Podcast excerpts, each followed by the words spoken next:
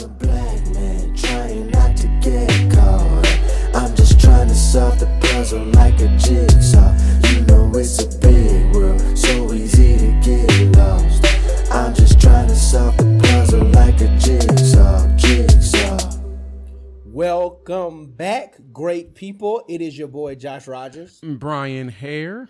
And welcome to another episode of the Jigsaw. This is the podcast where we talk about how we navigate life. You know what we do. We're going to talk about the perils, the praises, the productivity, and the pump circumstances of being a black person in America. How are you, brother? I am doing pretty good.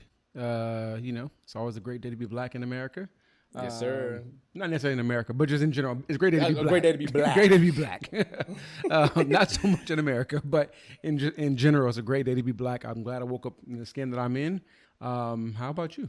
I'm doing pretty good, man. Today was a um eventful day. Okay.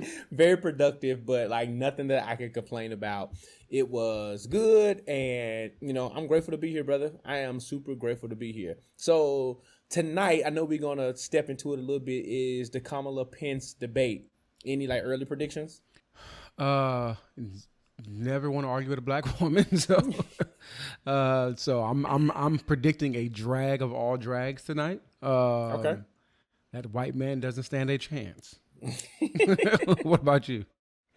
You know, I'm there, but I will say I, I don't want to give any predictions because I know we're going to. I know that's our living room talk, so I'm going to wait until we get into that and really give it my all. Okay. um. So hey. So you know, I like to. I watch. I watch basketball. Basketball's my thing. You know, I know basketball. I know sports is not really your thing. Not really my thing. Um, but right now we're in a great time. Uh, football's here, basketball's here. God Um, bless. We know sports is out, so I definitely want to give a shout out to Seattle Storm. Mm, God bless. They won a championship. Uh, okay. I do believe, hopefully soon, the Lakers, my team, will win a championship. But I definitely got to give a shout out to Seattle Storm. Um, God bless. Got to support women's basketball. um, I have a daughter. She may want to play basketball one day. We- She may want to be Lisa Leslie. she may want to be it. she may want to be it. So I'm gonna support women's basketball. So shout out to the Seattle Storm for winning their championship. Yeah, one thing I do support about women basketball is what Kobe um, was advocating for before his tragic passing, Mm-hmm. and that is increasing the salary um, of women's basketball. Like in comparison, it's just trash, and those women deserve more. Oh yeah, and, and that's a whole conversation we can really have about equity in women's sports and men's sports, and we we can have a you know think about the U.S. women's soccer team. That's been like a big debate. Um, Brazil, they they have uh, equality as far as payment, but you know if you think of the United States, the, our women's soccer team is much better than the men's, and the men Yeah. get paid way like the women win, they win, they win. they win. Uh, but yeah, man, like I, I shout out to to them, and you know I'm not a big sports fan, so when the Grizzlies ever make it to the final, you let me know. and I'm watching. I'm watching. Oh, don't do that! don't do that because one nobody. One thing I do know, one nobody checking for Golden State a few years ago, and they're out of, out, out of the dust. Out of the dust. They rose. we have a superstar in my in my spiritual son, Ja Morant. So you don't know what the future holds. You you are absolutely right. I know I am. God bless you and proceed. Headquarters is in Memphis, so there's a prayer. Yeah. There's a prayer room. It's a prayer room. We gonna pray them boys, pray them bears into the finals. we praying. Oh man! Speaking of prayer, freaking of prayer, um, prayers go up to Thomas Byrd. Oh yeah. A black man was was murdered. Uh, I would call him what a B-list celebrity, maybe Something like that. Yeah. celebrity. Okay. Um. Yeah. So you know, definitely give a shout out to his family. Did you hear about what happened or? I know so he was allegedly shot and killed, shot in the back Yes. and killed right here in Atlanta. Right. Um, not a lot of details about what happens, but I know he was in quite a few. He played Nola Darling's father, Mm-hmm. and um, she's got to have it. Uh, my greatest memory of him was being Maxine Shaw's landlord, and living single. uh, I know he played um, Luther and was I think the name Luther was his character and She's Got to Have It. But anyway, he's in some familiar. Oh yeah, he's he's like the black Yeah. guy that's in all the stuff that you like, especially all the Spike Lee stuff. He's the guy that's there, and he usually plays like some interesting characters. Uh, That's a good way to say it. um, but he's like he's there, and I, it, it's Mm-hmm. you know, and he's like like an undercover I don't want to say legend or underrated legend. It's like we got to support our black men. You know what I'm saying? As far, especially Yeah. like our entertainers and actors, and another you know person murdered. So um, it wasn't by the police. Just you know, Was not by the wasn't police. by the police, Um, but uh, he was killed. So shouts out to his family. Uh, prayers up to them. Oh, did you? Um, so you remember the whole entanglement issue, right? Entanglement. With you know Will Jada and um, um, August. August. That the eighth month. Child. Um, so you know, th- from that interview of the Red Table Talk Mm-hmm. with uh, Miss Pinkett Smith, missus whatever she's called, Pinkett Smith. Um, you know, there was the memes that were created about you know Will Smith allegedly crying. Yes, and it gave us. So all they life. they they got on Cicely Tyson's internet Mm. and told us that he was not crying. That he was he said he was really tired. He had already told Jada maybe we need to record this another day because you know he was tired didn't feel like it and blah blah blah blah blah. So I don't know if those I know they are experts at twisting stories and and making yes. and making things seem whatever. Um, but listen to all y'all who thought he was crying. Um, he wasn't pulling Mary J on us. Oh, I'm not gonna cry. I'm Not not. This ain't this ain't the song of the week, but. But he said that he was not crying. So leave that brother alone. Leave Will Smith alone. The memes ain't going anywhere. Nowhere. That- It's right So- there with Michael Jordan. Uh, yeah, and that's the other thing that I'm trying to realize. Like, and I know we're rambling right now, but that's the thing that I wanted to understand why they thought it was so important to like tell us that because whether he's crying or not, he looks the way he looks, Right. And the internet is going internet, and the memes, and now they've been probably make memes and gifs based on this thing that y'all just Right. Like, it's like just let the world have what they have. Like and, and like I say, crying or not, we was going.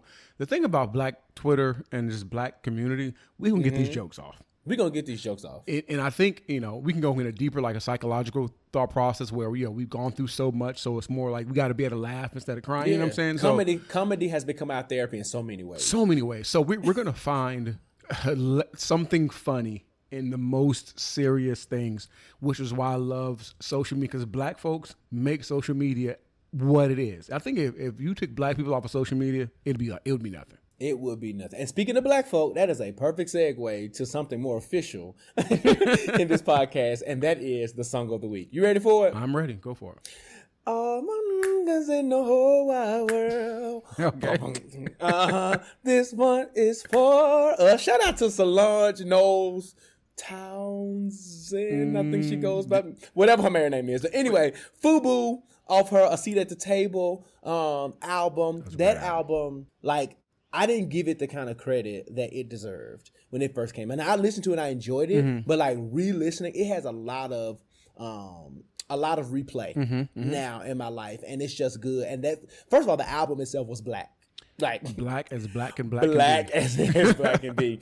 And this whole song Fubu just like it's literally um just uh it just gives homage to everything black and blackness. Like this one is for us. Play this song when you want to feel black. Play this song when you want to be in power. And you know what I'm saying? This song is for us. Listen, it's on my Blackly Black playlist. On my, it's Oh, you gotta slide me that playlist. oh yeah, it's, I, it's Blackly Black.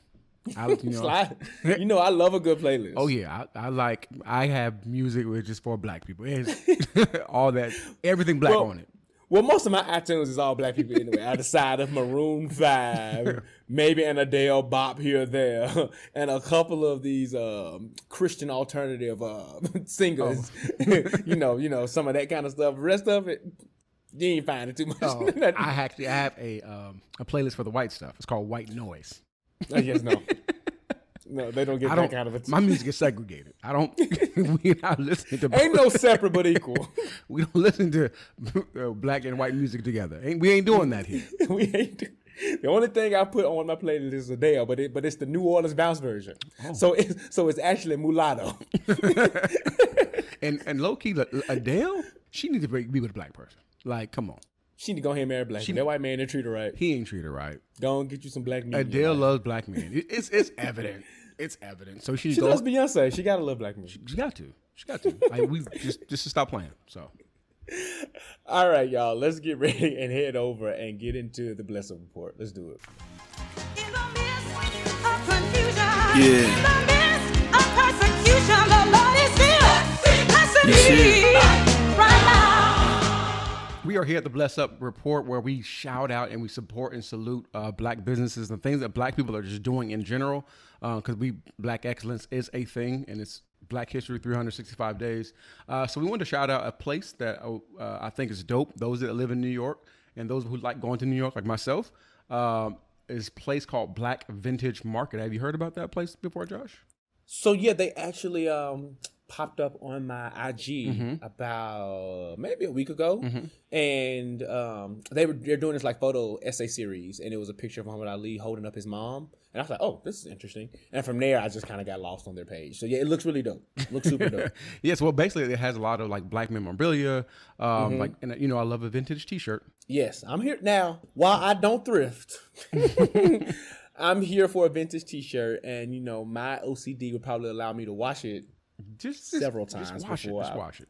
several times before I wear it. But I'm, I, I get what you're saying. I'm here for it. But it's definitely in, in you know Black Black Market Vintage. It's it's vintage. That is, it, it's a place that is specifically curated for us, by us, for Mm-hmm. us. So it's it has our culture, our DNA uh, in it. So definitely, if you're in the New York area, go check it out. Um, one of the shirts was actually in my favorite show and your favorite show, uh, Insecure. Uh, so Come on, insecure. listen, if, if Issa Rae does it, I'm supporting it. So uh, shout out to them, uh, these sisters that uh, created that place.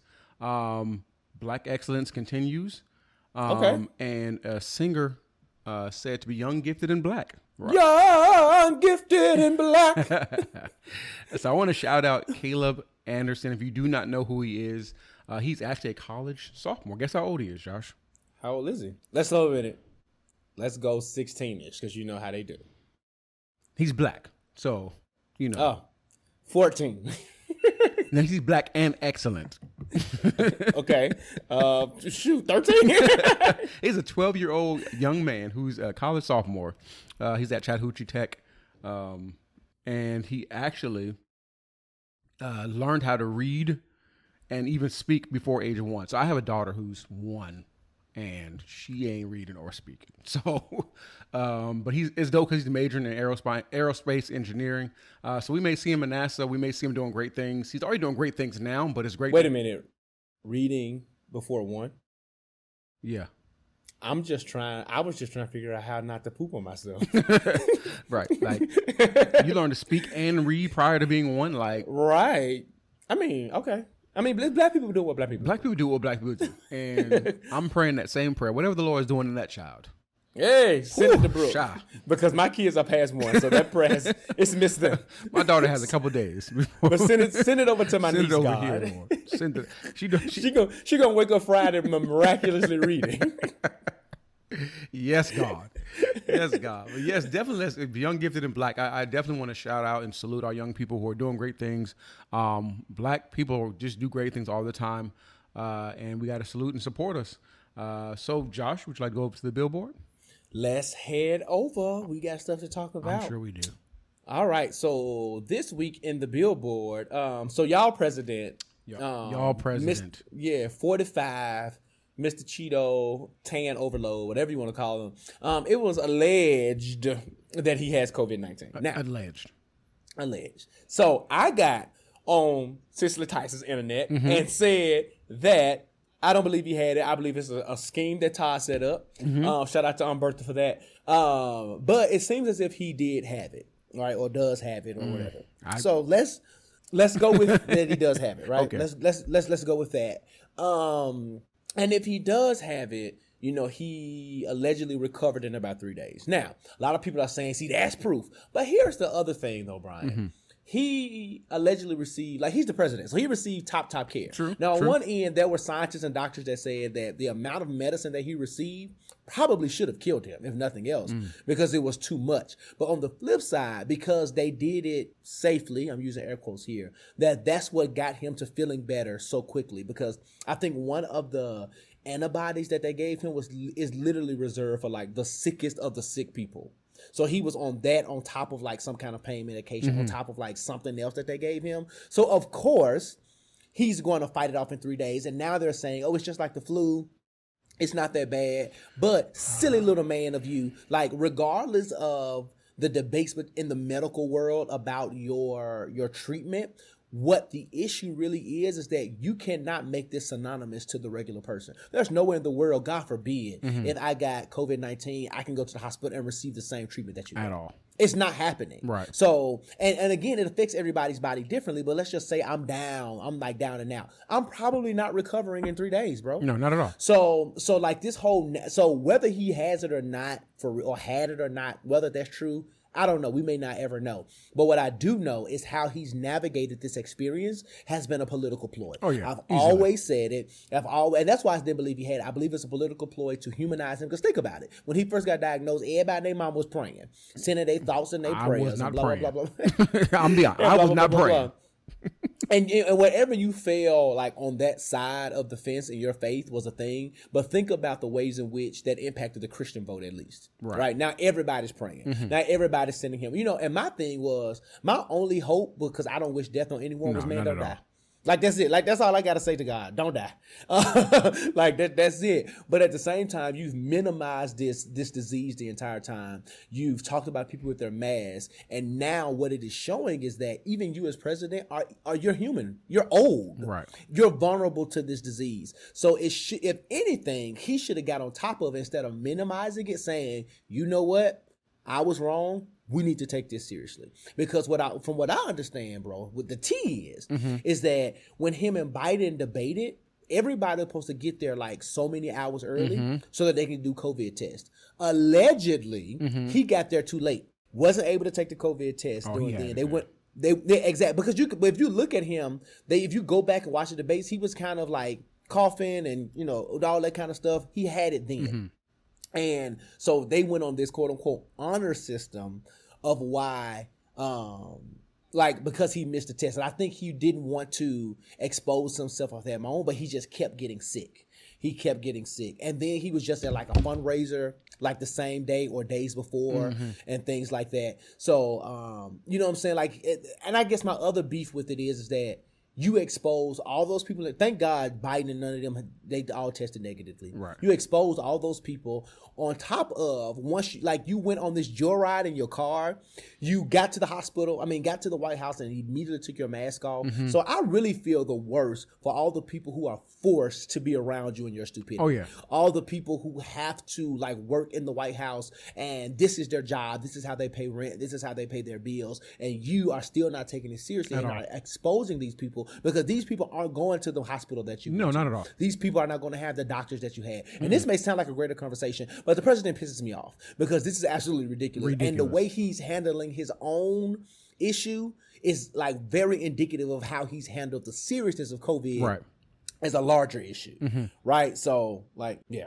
Yes. Um. Yeah, and, th- and that's the thing. We consider the fact like the, the things surrounding it all, right? So one, we don't have access to COVID testing like the president has access to. So that's one. Mm-hmm. So one, he he can he can know quicker than most people when you have COVID, right? Yes. And then on top of it, like you said, he has access to the best doctors. But not only does he have access to the best doctors, but all his cabinet and staff and all that kind of stuff have access to the best doctors. And mm-hmm. and I think that's kind of Kellyanne Conway. She, I guess, said it on Twitter. I guess her daughter was going off about you know giving COVID to her. She was like, "Oh, my daughter."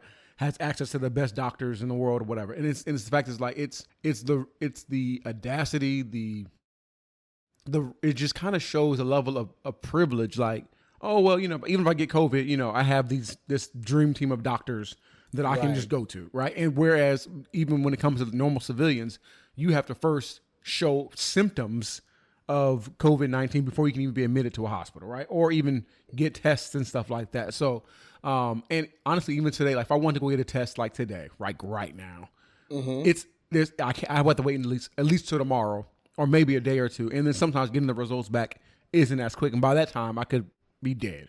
So yeah, he he's um I try not to dehumanize people, but he's trash. Sorry. Oh, big yeah, yeah, big trash. Um, but we're gonna we're gonna move past that and go into something a little a little bit more light. So uh, there's this there's this um there's this show on Fox Soul. What channel is you know, I don't know. I don't know, but the, I think it's called like Cocktails with the Queens or something like that, and it readily stars. I think Claudia Jordan, if I'm not mistaken, was like the original host. Okay. and I think she somehow I don't watch it, but they pop up on my timeline and in the shade room every now and then. Uh, but like consistently, she has LisaRaye. Mhm. She has uh, um, Syleena Johnson. Syleena Johnson. When it all, When it all all falls down. That's a great song. Can you pause say how Oh, great of a song that yeah. is? Yeah, rest in peace, Kanye. Yes. Um, so Syleena Johnson and then uh, Vivica Fox. So those four ladies are on there talking and ranting and giving like their commentary on the latest gossip and pop culture, Mm-hmm. blah blah blah blah. So on one of the more recent episodes, um, it was LisaRaye's birthday. Happy Lisa birthday, Ray's Lisa birthday. Ray. Belated. Happy, birthday, LisaRaye! Belated birthday. Uh, she turned fifty three. Diamond. And Diamond from Players Diamond Club, Players uh, Club. cultural, a black cultural icon. Yes. Uh, everybody out the dressing room, please. Uh, uh, Make that so, money. Listen, and if anybody who knows anything about Lisa Ray, unless you've been under the rock, her and Da Brat are um, half sisters. I we don't believe I don't believe in half stuff. Sisters, They're sisters. Yeah, yeah. They sisters. But anyway, so allegedly they've been estranged for some months. Lord. Um, and uh, if you know, it, I think everybody knew that Da Brat was gay, but she recently like came out and said it and embraced it, and she's dating um the big booty Judy lady, the- Um, the, hair lady from New Orleans. Uh, her name is Judy or something. On, on Instagram, it's like the body or the body or anyway, Whatever. she's dating she's dating her. Yeah. Um, she's dating her, and um, so they surprised LisaRaye by bringing Da Brat Oh, on to say happy birthday.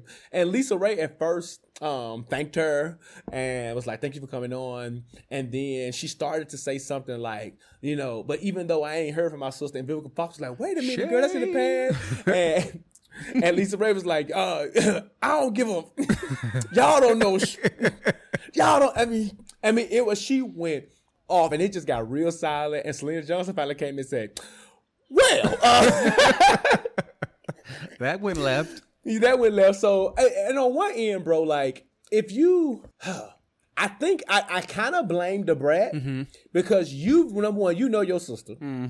You know that y'all ain't talked in a couple of months for whatever reason. It's sibling stuff. We ain't got to necessarily know all of the reasons Right. why.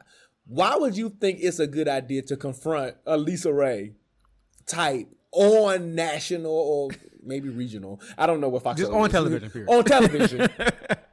with the oppor- and even if it is regional, with the opportunity for everybody to eventually see it and get all in your business. And so anyway, LisaRaye came back and apologized, and you know she she didn't really apologize for her feelings toward the bracket. She was like, "Oh, that was valid," Right. Uh, and she really didn't say anything bad. She was she just kind of called out the fact that. I'm glad that I finally heard from you. It's really good to hear from you on my birthday because we hadn't talked. And, I, and even though we can argue about whether that was appropriate or not, but she didn't really say anything disparaging about Da Brat. She didn't put their why or anything out out there. Um, but she did apologize to the ladies for flat foot cussing them. I mean, she, them out. I mean, she cussed them out. Uh, and and what was most interesting to me about all of this apology and stuff What was that? Was that Vivica Fox said, "I re- I received it, baby sister, girl." you're you're 56. You're legit three years older than her. Right. Now, like I get it. Like like it's it's almost like me and you, Brian. I'm younger than you, but I, I don't think you've ever. We could say little bro, big bro. Mm-hmm. I don't think you've ever little broed me. Nah, I don't think I've ever like baby Yeah. bro or little bro or Yeah, bro. and I think in a certain in a certain extent, like why I am your little brother, if I'm not your bio little brother, like don't little bro me. I don't care unless there's significant diff. Like if you were in your 40s Mm-hmm. and you call me little bro, like to me that'll be a term of endearment. But if we're like pretty much peer peers, right, we're like friends. like yeah, Like- you know what I'm saying? Like no, like anyway. And if I called you big bro, it would probably be in some moment where you gave me advice, Mm-hmm. and I'm just kind of that's my way of honoring you and your wisdom. But like she little little sister, Right. Baby sis, this grown woman, this grown woman. But anyway, um, that was just I don't I don't even know why that was relevant, but. it was funny. But it, was, hilarious. funny, and I want you. Don't go look at the apology. Go look at the original video. Go It's, find it's it. good stuff. Go look it up because LisaRaye. and here's the thing: everybody else was like professionally ready with their Zoom best lighting and everything. LisaRaye was already in the bed. In the so bed. it should let you. Should have let you know. She was not with she it. wanted, she, and she probably was in her bed on her birthday having a couple of drinks. It's already called cocktails with the queens. Lord. She's probably already tipsy, and she said, "I don't give a." Y'all don't know. Y'all you don't don't know. You don't know. You, but she know. You know. And I promise you, I would have been Syleena Johnson. Well, um, let's Oh, well, all right. let's go to the next thing. All right, the last thing in this interesting billboard this week is that our girl, Mm. um, the hottie that we all know and love, We love her. uh, we love us some. Listen, Megan, Meg Thee Stallion uh, made her. I think was it her debut on SNL. I believe so. I believe so. Okay. I, I didn't want to get that wrong, but I feel like we're right about that. Um, she was on there, and um, Sis's um, performance was filled with uh, political commentary and messages, and I love the way that she used her platform. So um, she quoted Tamika Mallory. She Well, quoted she, him. She she Quoted had her. it playing in the back about Daniel Cameron being um, worse than the Negroes who slow, sold black people Preach. into slavery. Um, she talked about the fact that you know the quote from MLK, I mean not MLK, Malcolm X about how women are the most disrespected. Mm-hmm. Black um, women.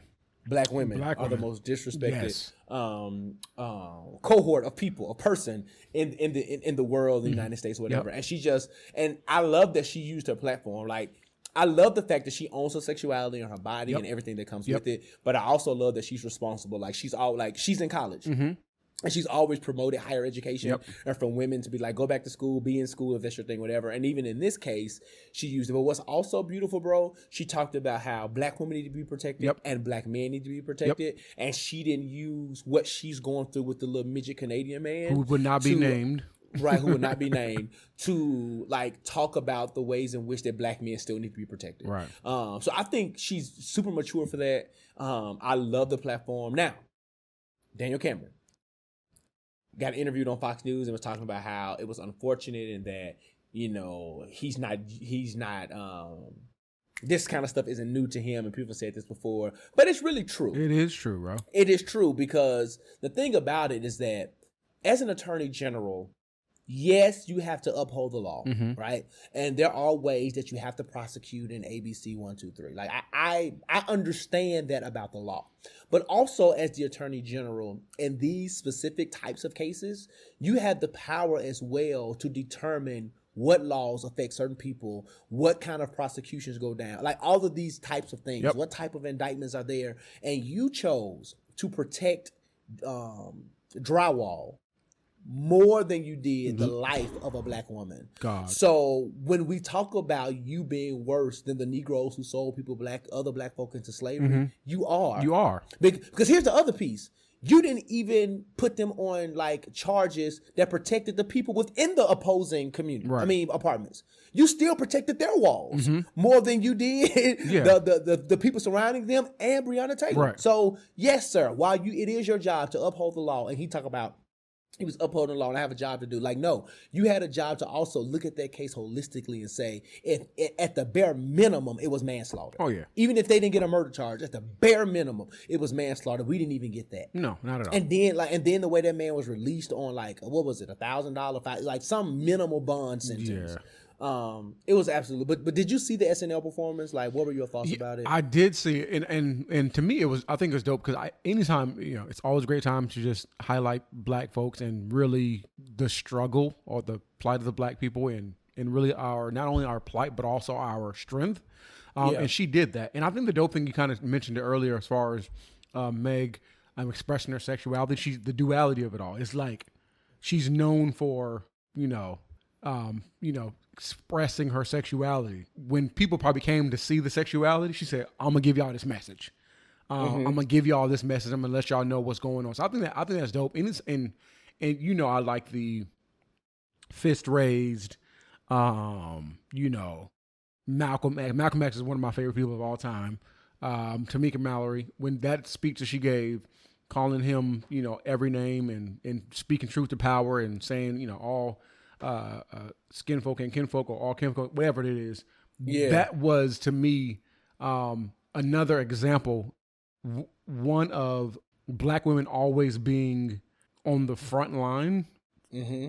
for the struggle or on the front line uh, for the fight of justice. So I just think I just, I think it was all it was all dope.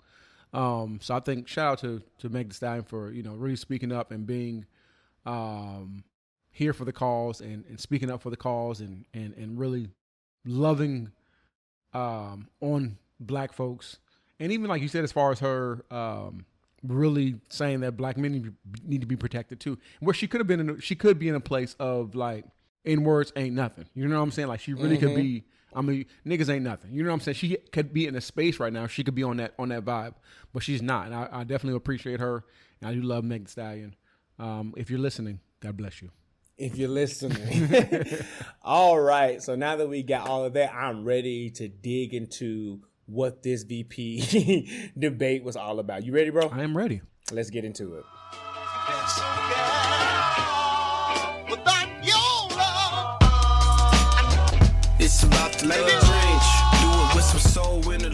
What's going on, y'all, and welcome to the living room. I hope that you have your snacks, and I hope that you grabbed your drink. We didn't, we didn't do all that, but you know, because we ready, and you better appreciate this here conversation because we stayed up.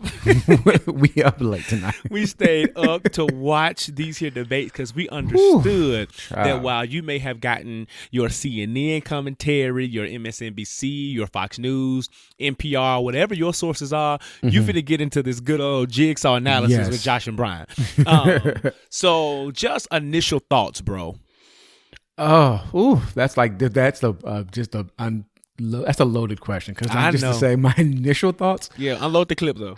I'm unloaded. Uh, my initial thought is, um, this was better in terms of civility, uh, in terms of you know, uh, just you know, acting as a human being, uh, or like a, an adult than the last one. So I will commend them on, uh, being more civil Yes, Um, absolutely. In that, regard. Yes, but I don't think in any there's a you know, I think kudos to Kamala Harris, uh, Senator. Excuse me, I don't want to disrespect her, Senator Kamala Harris, um, for representing well, um, in all her beautiful blackness. Yes.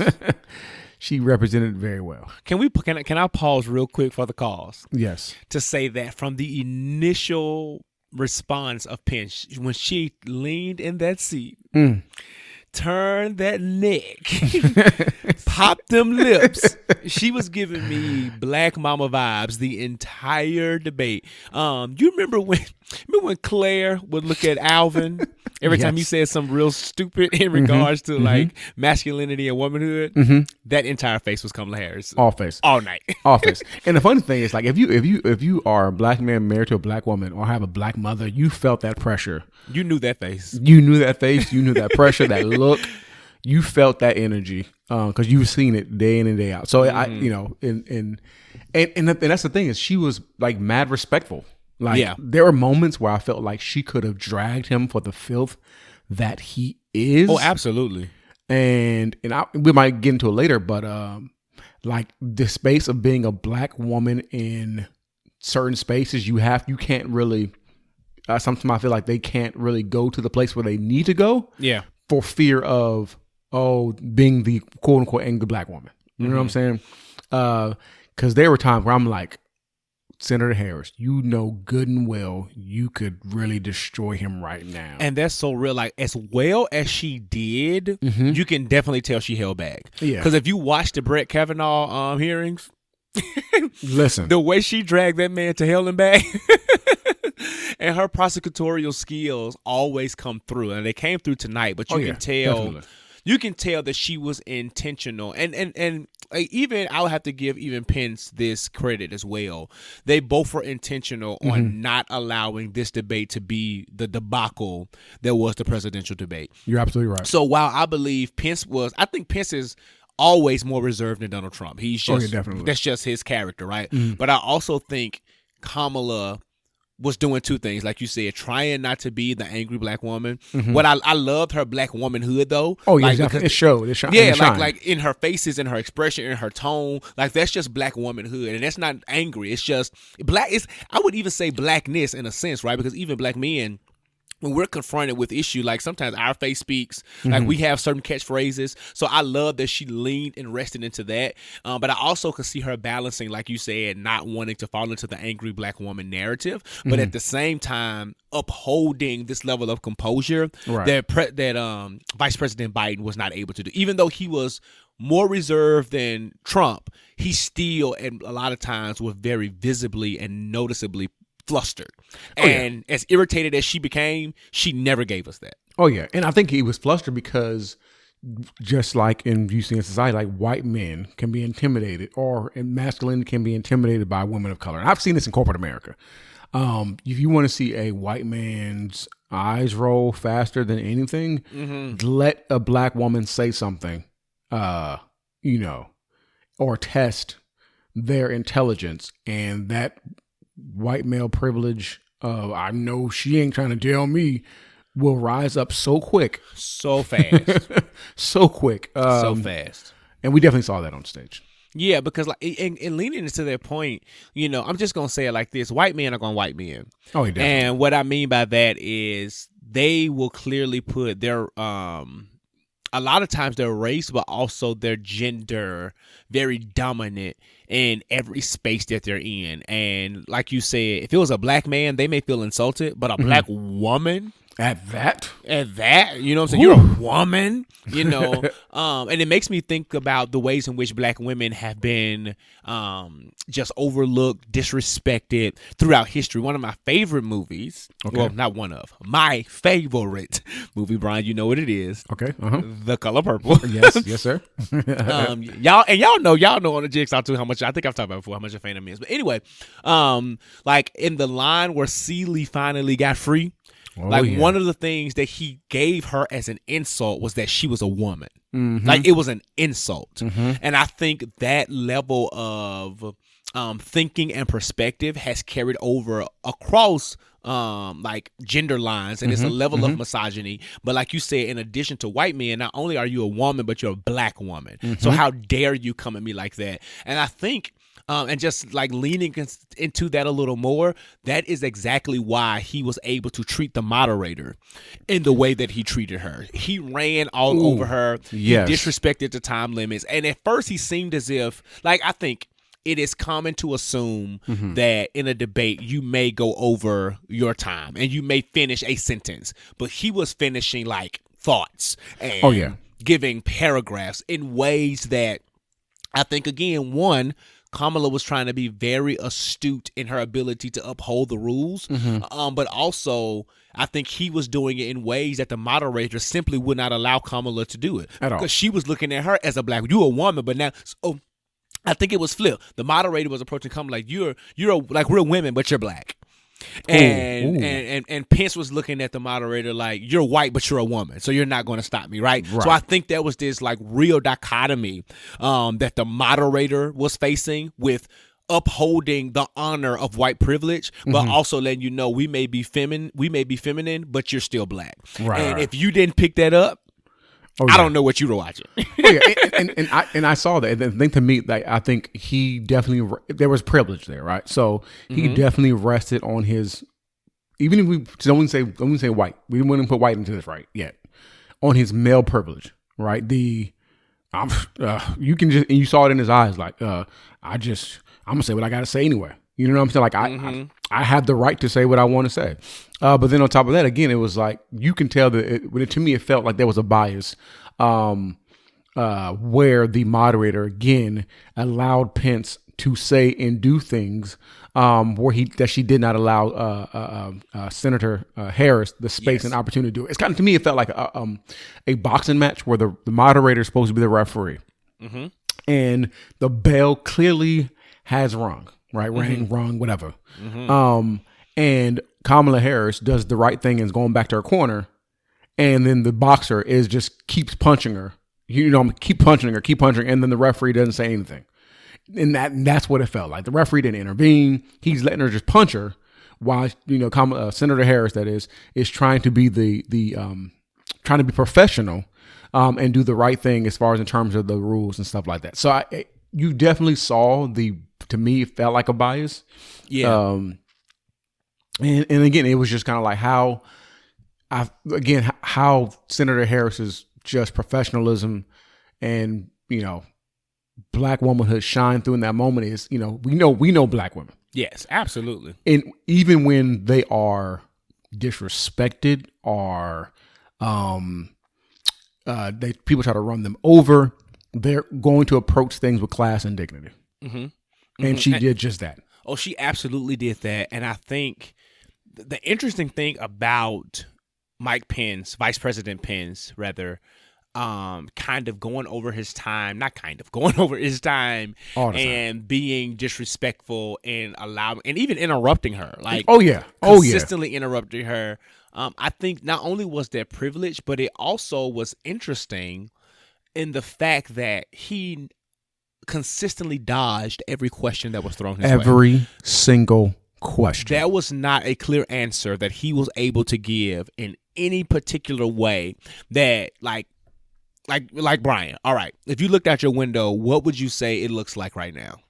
Looks dark. All right. So if you were Mike Pence, you would have said, well, you know, just based on my experience in life, there are times in which it may be dark outside and it may be light outside. But we but what me and my administration is going to be able to do is to ensure that there is safety in whether there's darkness or whether there's light. Bruh, we don't need any of that. Any of that. Right. Uh, The only thing that I need is for you to answer the question. And he spent so much time defending. Well, let me let me take this back.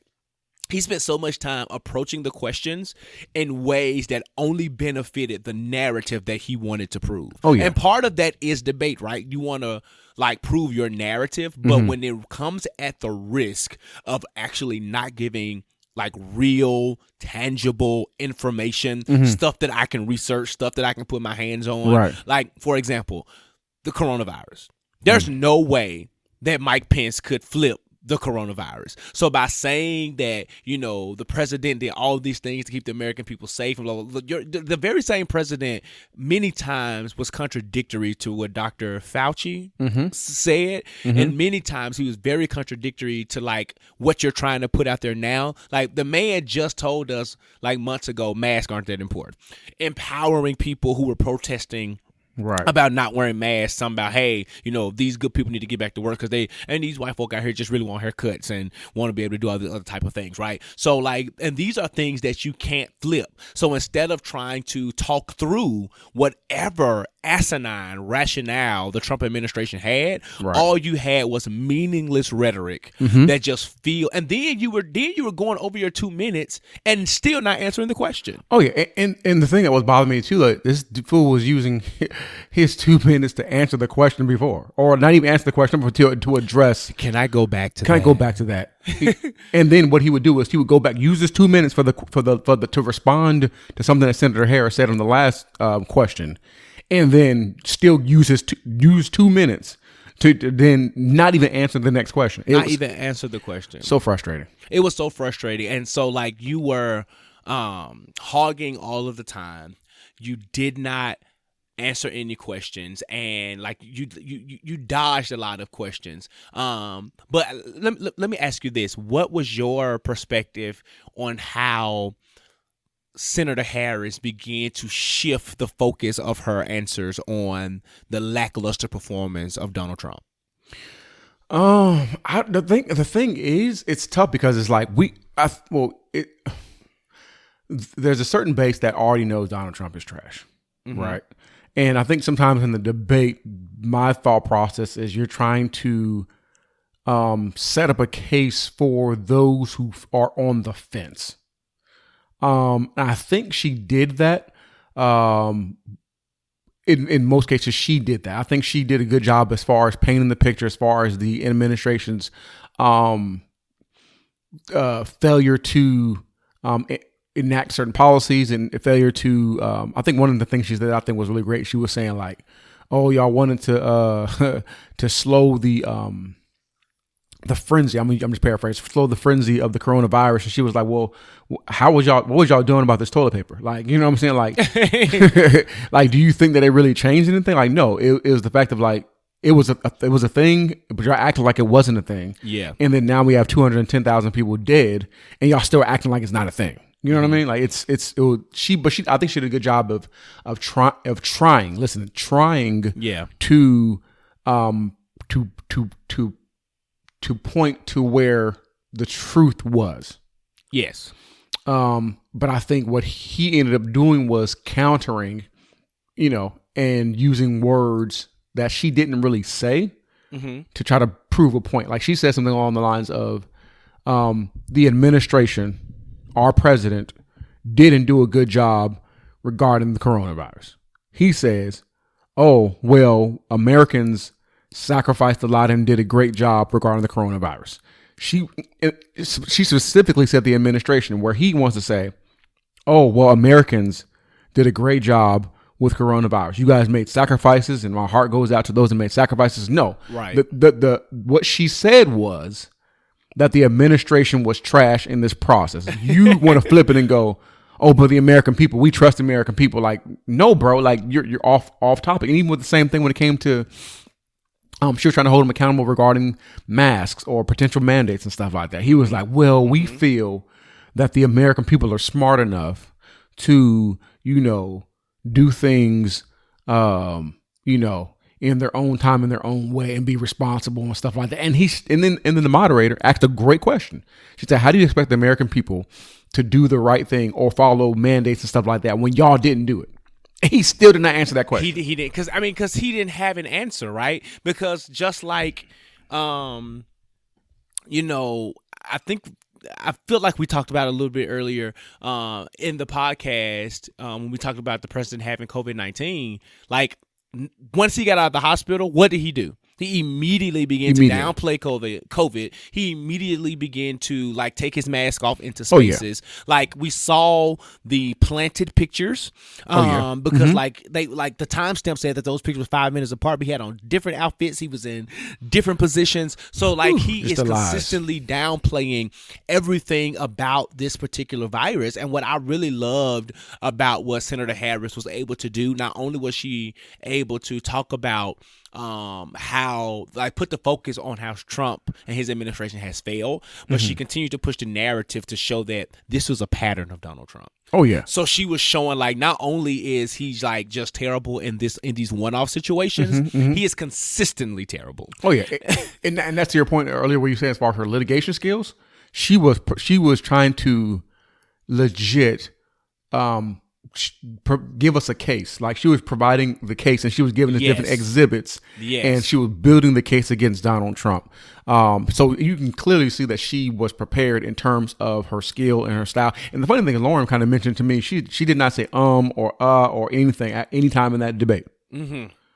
Like she she stood strong in, in what she was saying, and she did a great job of, to me, I, I believe, um, painting the picture and showing, uh, um, like you said, the the constant, the the the trend of Donald Trump not doing the right thing or making the right decisions. And it just came in breaking news. Oh, Lord. That there's been a fact check where speaking of coronavirus, where um, Vice President Pence said that the Obama administration left the stockpile empty, Lies. where the uh, Obama administration left over about sixteen thousand ventilators were left after his administration left office. So like just all like and that's the thing when you don't answer questions and you just want to disparage the legacy of mm-hmm. the former administration Right. you're left in these situations where like you can like President Trump is always lying right Always. but but what's more what, what I believe and I'm just going to lean into this a little bit that Pence's position today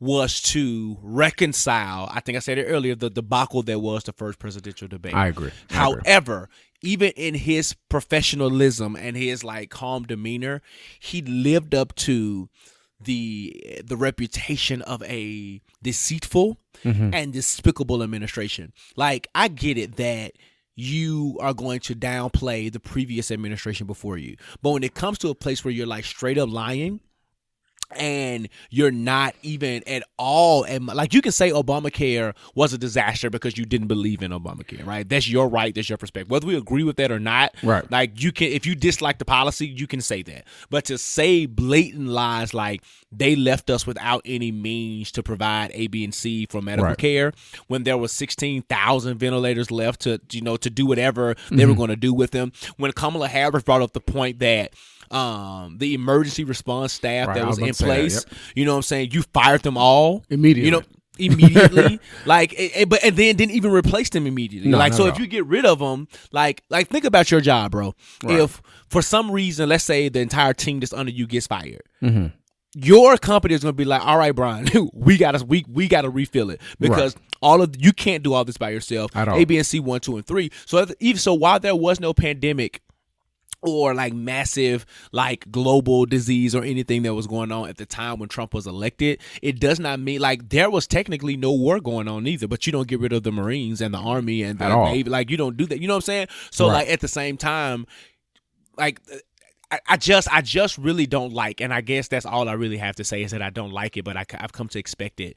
The ways in which you try to completely lie and tear down Obama's legacy Right. versus really just debating. Like for me, the debate should be the differences between the fact. Now, Right. if you speak negatively against it, again, I can't, I can't come at you for speaking negatively against something that you don't agree with, whether like I agree or not. But to like flat out say there was nothing there. And there are clear facts that there were plenty of the things there. Oh yeah, yeah, and, and, and even to the su- suggest when he was saying something along the lines of uh, that uh, swine flu was just they got lucky. You, you know what I'm saying? Like, oh, you know, only well, I think what twelve. I'm just I don't know the numbers offhand, but only like what twelve thousand people died of swine flu, and he was saying, oh, we, y'all got lucky. Okay. No. okay, but we had a whole team in place. We had a whole strategy in place, and not on top on top of that, the the Obama administration or President Obama has the the capacity to provide a calming nature and a response to even the the worst situations, whereas Donald Trump does not have that the the the ability to even when he even though he's lying talking about oh I didn't want to alarm the people, he doesn't have the ability to uh, even take a, a da- potentially dangerous situation and bring Yeah. calm to it. But think about so like, and, and let's even debunk that. Like, I'll be the own fact checker here, um, and I don't have like the exact stats or anything, but I remember very specifically H1N1 and swine flu and all that kind of thing. I remember it. and I remember like there was a case here in Georgia where when that man went to Emory Hospital, they blocked off like the whole floor, and I think it was because at the time the Obama administration had equipped um people with information. And like you said calm them in a way and follow cdc guidelines and put out things in place. Like I, I don't remember ever stop working having to be remote. Oh, no. um and i worked downtown not far from emory hospital in midtown. And there like i wasn't like not allowed like people couldn't go into their hospital and into their floor but like i was not not allowed to travel in like midtown atlanta. So i say that to say I don't like losing twelve thousand lives is a tragedy. That's a lot of Oh yeah, people who definitely. are gone. Right? One life is too many.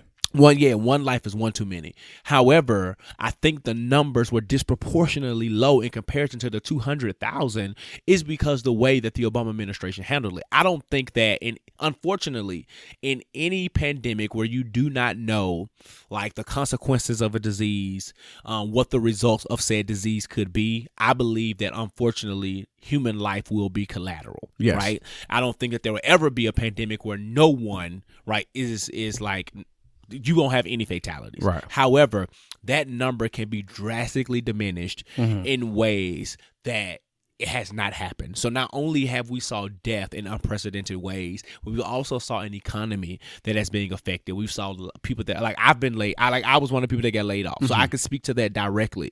And then just the way that the um the federal government even responded to relief. Like, what is twelve hundred dollars? For Nothing. real, Like, what is twelve hundred dollars? And then I I had children, so I got an extra G, right? But what what is twenty four hundred dollars? Nothing. No, no, no. In, in the greater sense of things, like my like if I pay, like if I paid my rent out of that, it would eat that up. And I would have very little left after after I paid my rent. Right? so, but think about the families who were not in the position like me, where I got some severance pay, Mm-hmm. um, and you know, and some, and I had a decent savings and things like that. Right? Everybody isn't as fortunate. Right. So twelve hundred dollars literally didn't move any needle for any family, for really needy families. Right, right. Um. So to so to say that people got lucky was like, first of all, your response was trash. Right. Um, and it wasn't so much luck as much as it was an administration that had the capacity to really handle what it was. And then, and if we're being honest, H1N1 wasn't as, uh, what I will say to that, it wasn't as unknown as coronavirus. Right. And, but I also think getting the information early, Mm-hmm. right, and being on top of that information allowed us, even with whatever knowledge we may have had about it, to get on top of it and prevent the spread, whether it was completely unknown or not. Mm-hmm. If Donald Trump would have done what some of their our other sister countries had done, Mm-hmm. we would be in a space where we really could probably be back to some level of normalcy. Why do you think that Europe ain't letting us over there, Americans over there? Right. Because they don't know what's going on with us. Right. and, and that and that's the, the the the, to me is one of the biggest things. We're gonna get back to the debate after this. I, I believe I'm hopefully can transition back to it, but I think that's one of the main things. I think with this election is the the to me we're just even putting away side principles, you know, conservative principles, democratic principles, liberal principles, whatever. The to me the biggest issue is Donald Trump being the president is that he's like the face of our nation, and at the moment we are completely like a laughing stock to the world, and that that saddens me. You know, and, and then the thing is, I I I'm an American. You know what I'm saying?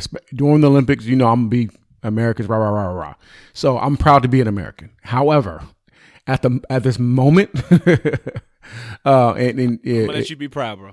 uh, uh, let me say, let me say, I'm proud in in terms of, uh, like, I enjoy my lifestyle. I enjoy, you know, the stuff that I have. I like the country that we live in. Let me say that. Okay. Um, but in terms of, um, of course, how we do things and run things, I, I think that's trash. But as far, I think it's even more trash that we are like the laughing stock of the world.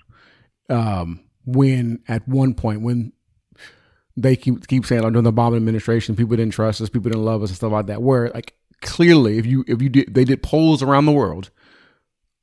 President Obama was one of the most admired men in the world, and he still is on the list of the most admired men in the world.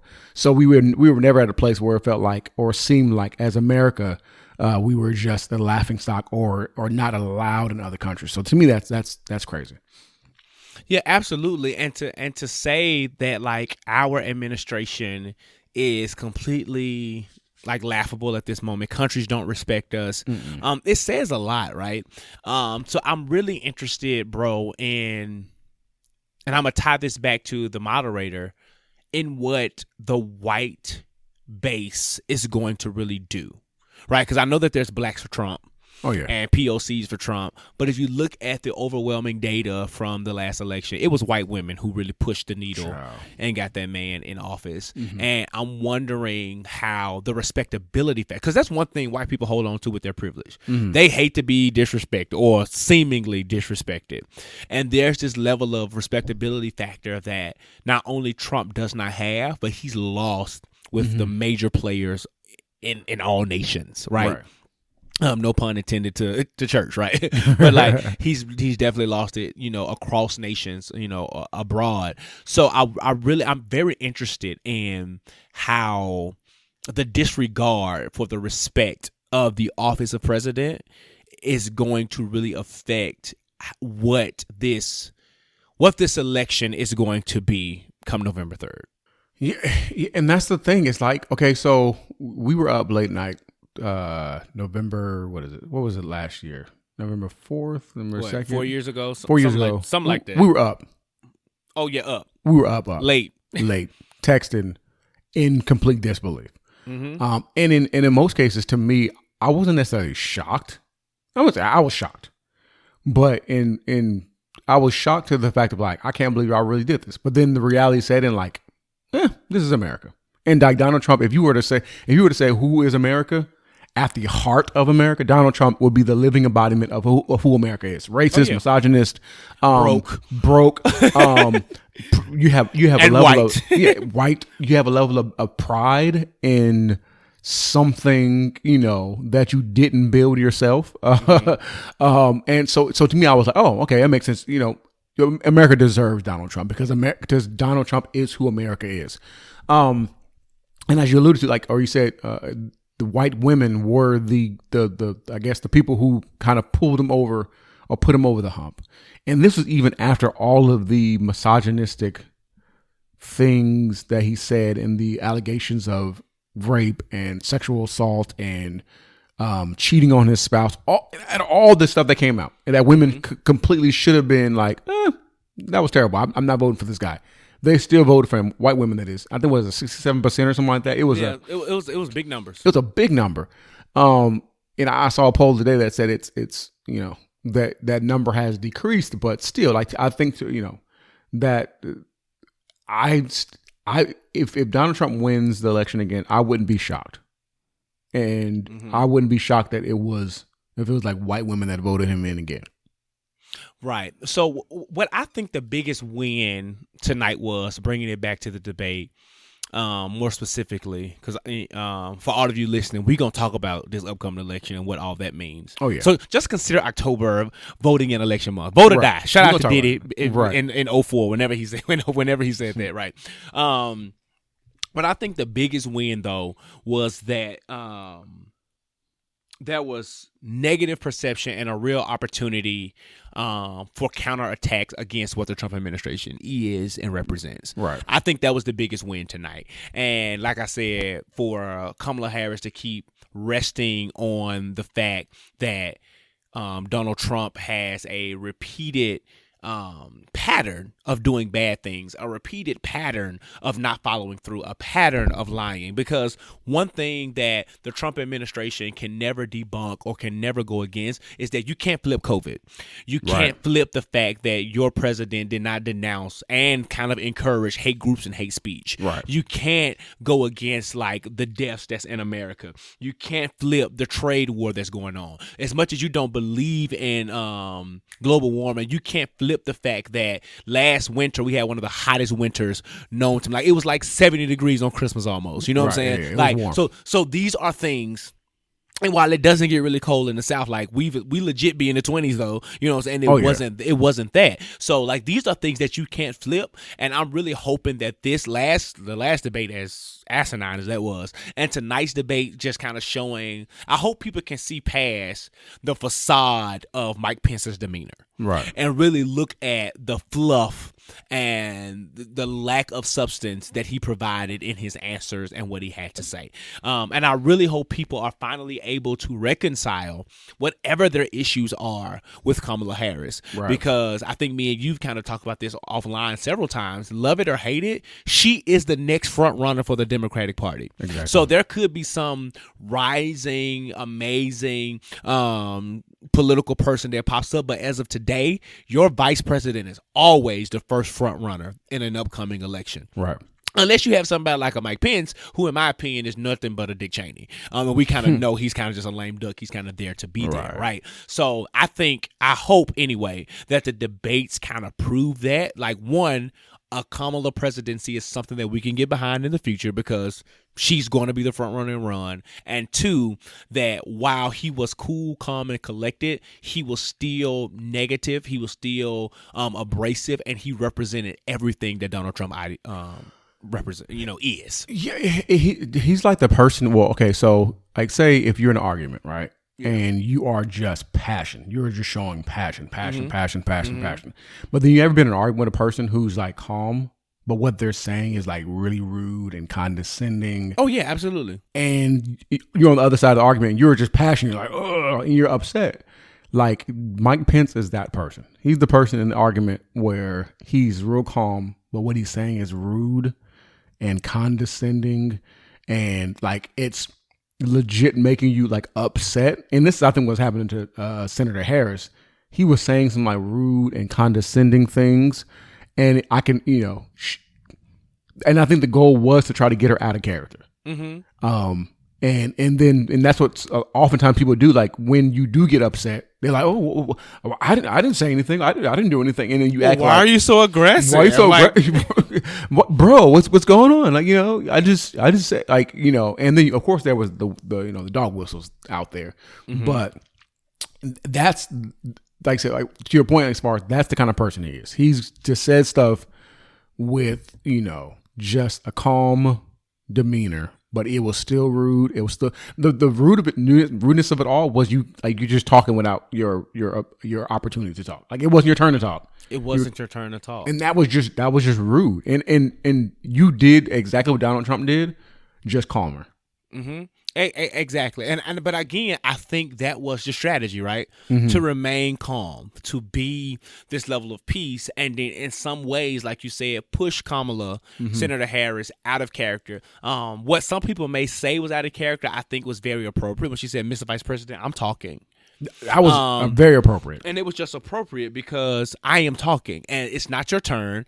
You agree like your your team agreed to the rules of two minutes of uninterrupted time, and consistently you showed that even as an, an elder man, uh, that you did not have the capacity to follow rules that you agreed to, that you directly, um, you know, say like this is what I'm going to adhere to. This is how it's going to be structured, and you knew for a fact that you was not going to be able to do that. So uh, overall, I think this debate was a lot more palatable Oh than yeah, the first one. Like Yeah. I, the last one, I just was just like, God help us all. please. Um, but this one was a lot more palatable. It was a lot easier to digest. Um, again, I'm still like very irritated and whatever with the Trump administration.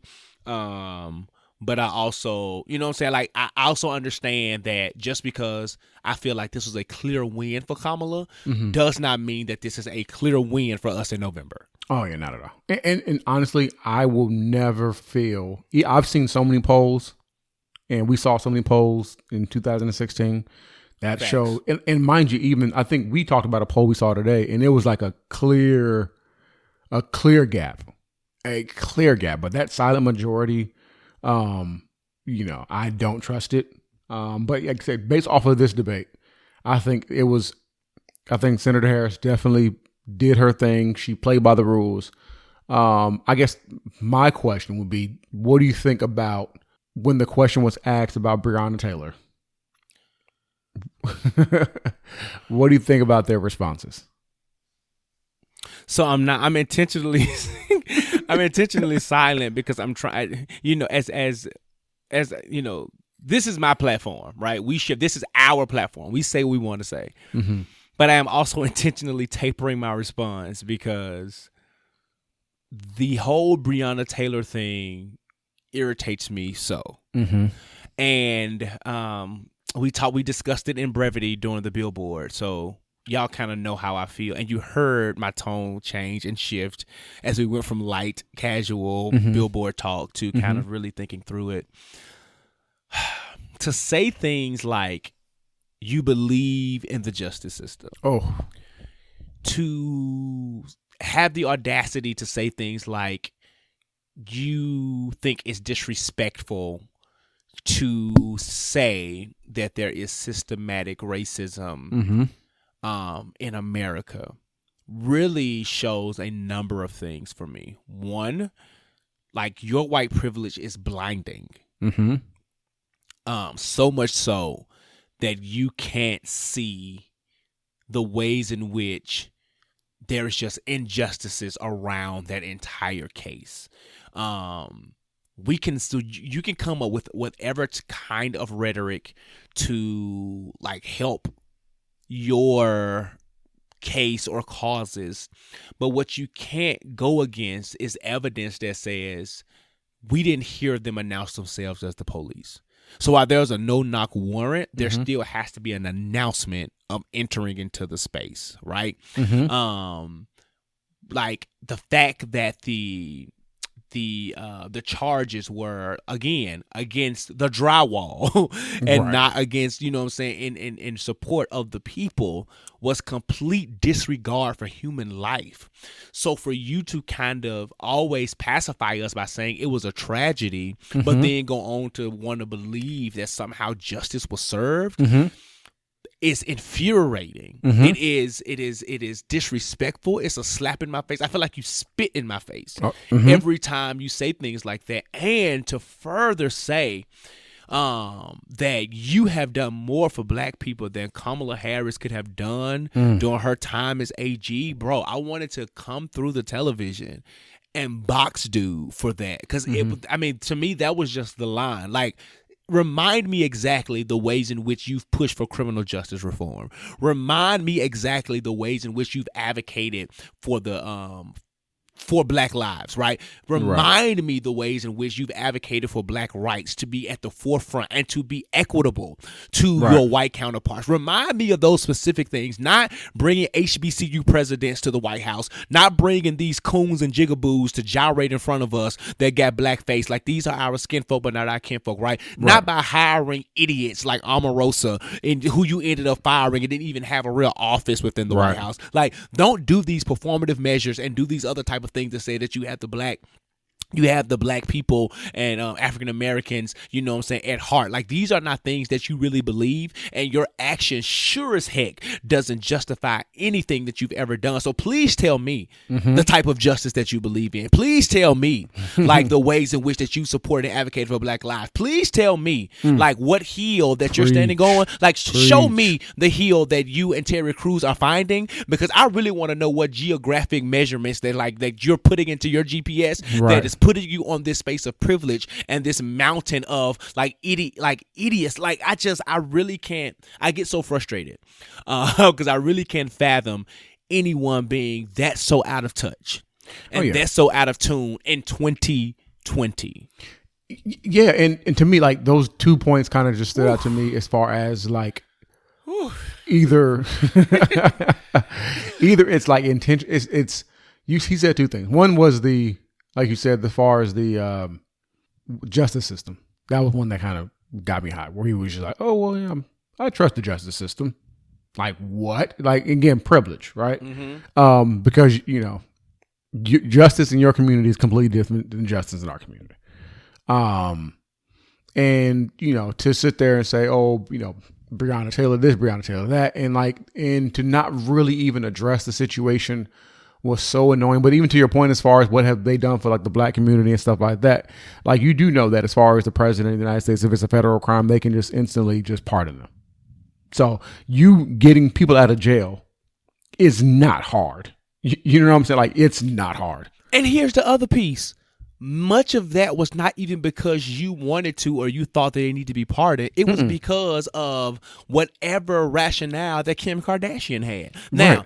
I, I you know I ain't know Kim Kardashian nothing. At all. But what I I'm and I'm not but I'm not going to like go against the work that she's done to help. I'm not going to say because people have been fighting for justice for years. So I'm not just going to put her on like put this cape on her.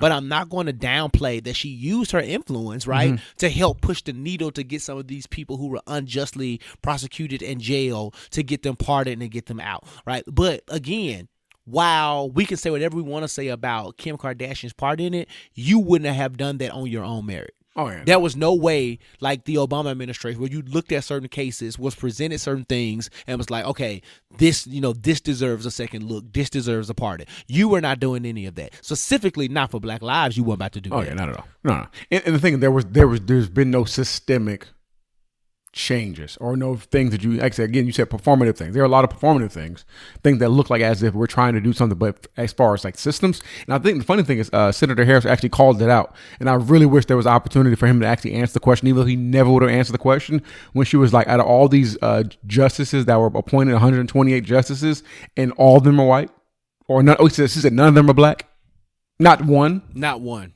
not one black Not justice. one. Right. And So- it- it's a lifetime appointment too. And the, and so yeah so like in the spaces where it matters the most like you didn't show what diversity what inclusion looked like and and please don't try to tout ben carson because you put a freaking like surgeon in a HUD seat Right. so not only is he in like he's proven that his politics and his policies are just ridiculous, but he also is like just as much, if not more, unqualified for his job as you are. Right.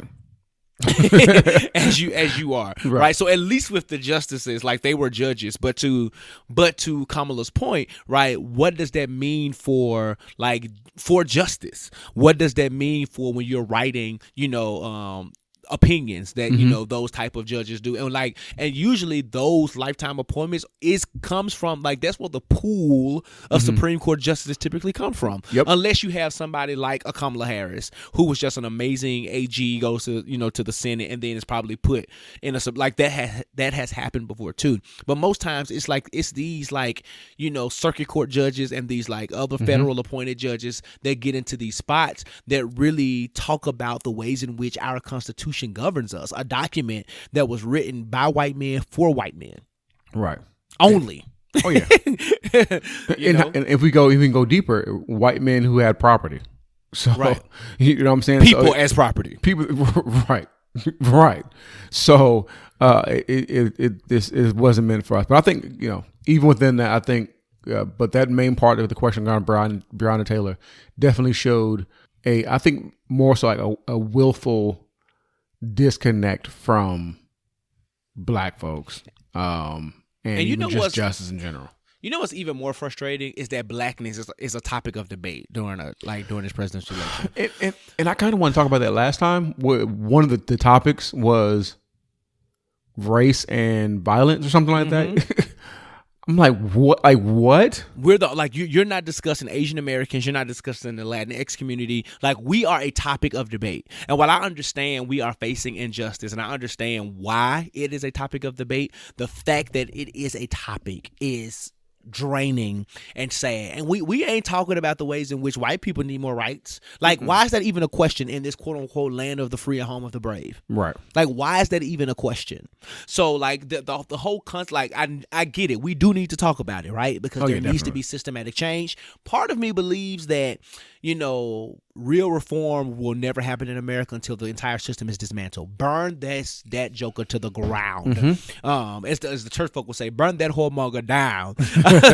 um, because but honestly though, I really think like a real dismantling of the system is what has to happen for us. Because if you keep trying to, there's too many people who benefit from a lack of reform. Right. Um, so until it is completely dismantled in some type of way, um, that's when I believe we'll really start seeing the needle go. Like I believe the needle is going to continue to move, but to see where the needle needs to be, Oh, yeah. it has to be a dismantling of it. Um, so bro, like as you know, like all of the different topics, specifically that one Breonna Taylor is always draining, Mm-hmm. and it's always kind of upsetting. And to be honest with you, when he started talking about it and started going left, I tried to tune out. But my anger led me back in with my other ear, and I just It was Yeah. so. It was so. And to me, it was so condescending. I'm like, huh? Like what? Like it was, like in in the the uh, the absurdity of saying, oh, and they just think the country is just like racist. Like, huh? Like no, because it is. it is, bro. Like it is. Like you know Oh, he brought up like, but that doesn't excuse the looting and the like. what? Did you did, did you not know that in um was it is it Kenosha? Is that how you pronounce the city? Yeah, with a Yeah. um with a murderer came Yes, and killed two like people. The white, thug. um, yeah, the white, um, um neo-Nazi vigilante. Mm-hmm. Like, we don't like talking about him. no, No, but you only want to talk about the black people looting. Now, while I have my opinions about looting, and we can talk about that in another conversation. Right. Like, nobody really wants to talk about like this, this, this, this gunman at all. and the violence that they do. You don't want to talk about the Proud Boys and the ways in which that they were excited about and what they how they interpreted stand back and stand by. Right. You like the only people y'all want to talk about is the KKK. And granted, we need to completely figure out ways to dismantle them as well. But there are so many other alt right groups Right. that are out there that are violent. Like c- come here, Charlottesville, when you ran your Dodge Charger through a crowd and killed somebody. Like. Mm-hmm. Mm-hmm. Really, and you want to focus, but you want to focus in on the looting Right. because that's the people of color. And see, and that's systematic racism when you can ignore all of these other things mm-hmm. but hone in on people of color and black folk. And the funny thing, think about this: y'all be uh, distraught about property. Y'all be distraught about property when it's actually people dying. It's like, oh, you know, our prayers and, and thoughts go out to this family, but you know, a person's business. And, and granted, I'm I'm not you know going to sit there and say that I you know condone or anything like that as far as people's businesses being destroyed and stuff like that. But it's just it's interesting that you're the the profit is more important than people or property is more important than people. So you're you're outraged at the fact that somebody may have burned down a property, but you're not there's not the same level of outrage is not there uh, when it comes to um, talking about people being killed. And, and even in the same in the same conversation, uh, he was so upset about the fact that people were looted, but he didn't have that same energy when it came to George Floyd. Not at all. It was just like, oh, you know, just you know, and he will get justice.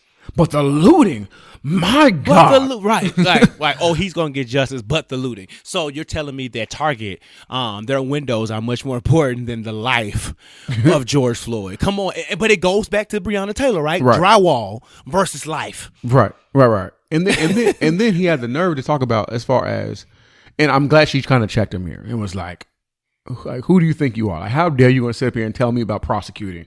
And the thing is, like, you you didn't even bring up the fact that Daniel uh, Cameron did not provide all the evidence and stuff like that to um, to the grand jury, who at this point, um, he Daniel Cam, uh, yeah, Daniel Cameron, he's actually trying to hide, um, uh, uh, uh, are trying to not let the um, Yeah. the stuff go out free. So to me, there's, there's definitely a cover up there. Oh yeah, Um, absolutely.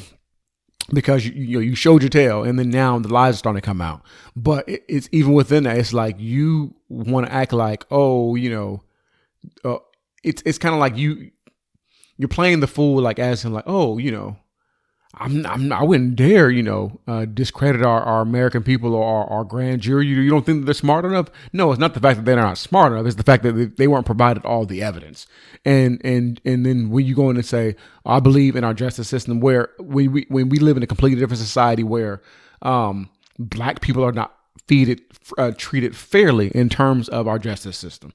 Um, so it's just that question alone to me was the most frustrating question. Um, I think again, uh, Senator Harris did a great job at you know showing like as you you know to your point as far as the complete differences in stances regarding that topic. Um, but one topic I feel like they did not really show a difference was uh, what was it? It was the um help me out here.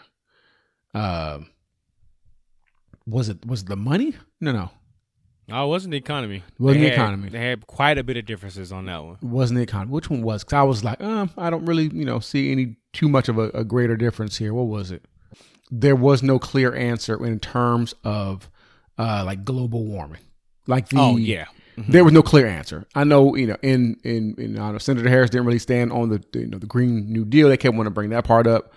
He wanted to keep bringing up the Green Green New Deal, Green New Deal, and he kept trying to say like, "Oh, well, we're doing all these things in different states and stuff like that," and blah blah blah. But it didn't seem like they really had any legitimate stance on either side as far as um in terms of like you know our our world in terms of like global warming and and Yeah. even consider as far as the safety of the of the world like those things play come into play when it comes to like sicknesses and pandemics and Um, our water sources shouts out to Flint um just in general like just stuff that people really don't even think about what do you think about that that topic? No, so yeah, I, I I think Brian, to be honest, I really think that's probably Biden's weakest policy endeavor, and mm-hmm. it's really why in his debate he he wanted to separate himself from the Green New Deal because it's so mm-hmm. progressive.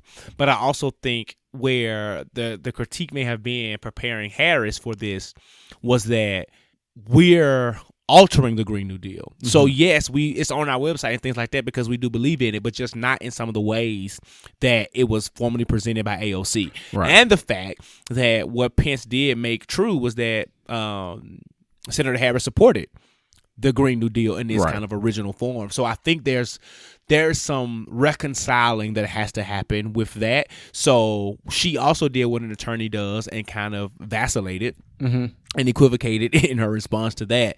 Um, but on the flip side, Pence had nothing more but to say, "Oh, but you support the Green New Deal." Like, but no, but global warming. Whether you like the extreme measures of the Green New Deal, Right. global warming is real. it's really So what you have to like, even as uh, you know, as a conservative, as a Republican, is figure out ways. How do we say? Because we can talk about the economy all day, but if some of our natural resources be started to really deplete, like those are things that's going to affect our economy as well. Look at California; it is literally on fire. Mm-hmm. Like literally on fire. Florida and New and Louisiana and like and parts of Texas, like literally is a a, a flood zone. It's it's, it's it's it is a statewide beach almost every almost every year, you know. And and these are things that we're not, you know, I'm saying paying a lot of attention to. That could like imagine if LA was completely wiped off right what that would do to an economy. Oh, yeah. like all all of the tech, all like all of like you know what I'm saying. What, what if there was no Silicon Valley because it was destroyed by fires? right You know what I'm saying? Like just think about like that's that's Facebook,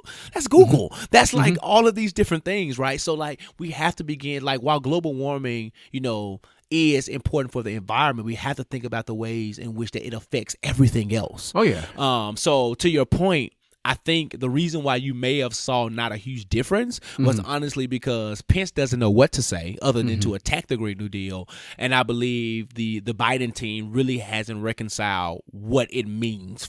In all honesty, yet. That's fair. That's fair. So let's let's let's wrap this conversation up on um a couple of funny notes. Okay. Let's lighten it up just a tad. Oh, I we- think I we've know been where you're gonna go with this. We've been going in. so there's one thing that I we do know that was pretty obvious, and there's another thing that is funny. Well, let me take that back. This one is not funny at all. It's kind of upsetting. It is upsetting. Okay. I'm gonna bring it to you. So there's a celebrity that I think you and I kind of hold in high regard, Lakeith Stanfield. Oh, that. Mm-hmm. Do you like Lakeith Stanfield? Um, I, I like his work.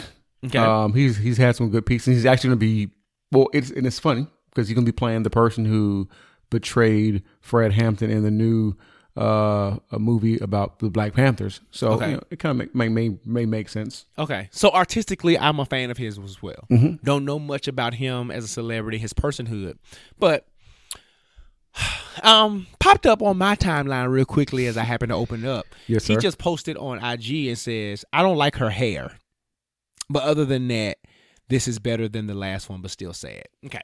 Your thoughts about the debate performance is your just your perspective, Mm-hmm.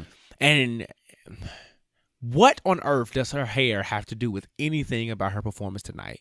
This goes back to black women being ultimately disrespected and mm-hmm. not regarded for who they are. She is on that stage to defend democracy in her case, right? To really debate, have mm-hmm. intelligent conversations, and you are focused on what she looks like. She she she's very presentable. She's very professional. She's presenting well. I thought she looked beautiful. Like if whether you liked her hair personally or not, like like me and my wife, there are certain hairstyles oh, that my wife gets that I might not care for. Like when I was young, at college, there was haircuts that she was like, babe. You know what I'm saying? But like it did not discredit who I was as a person.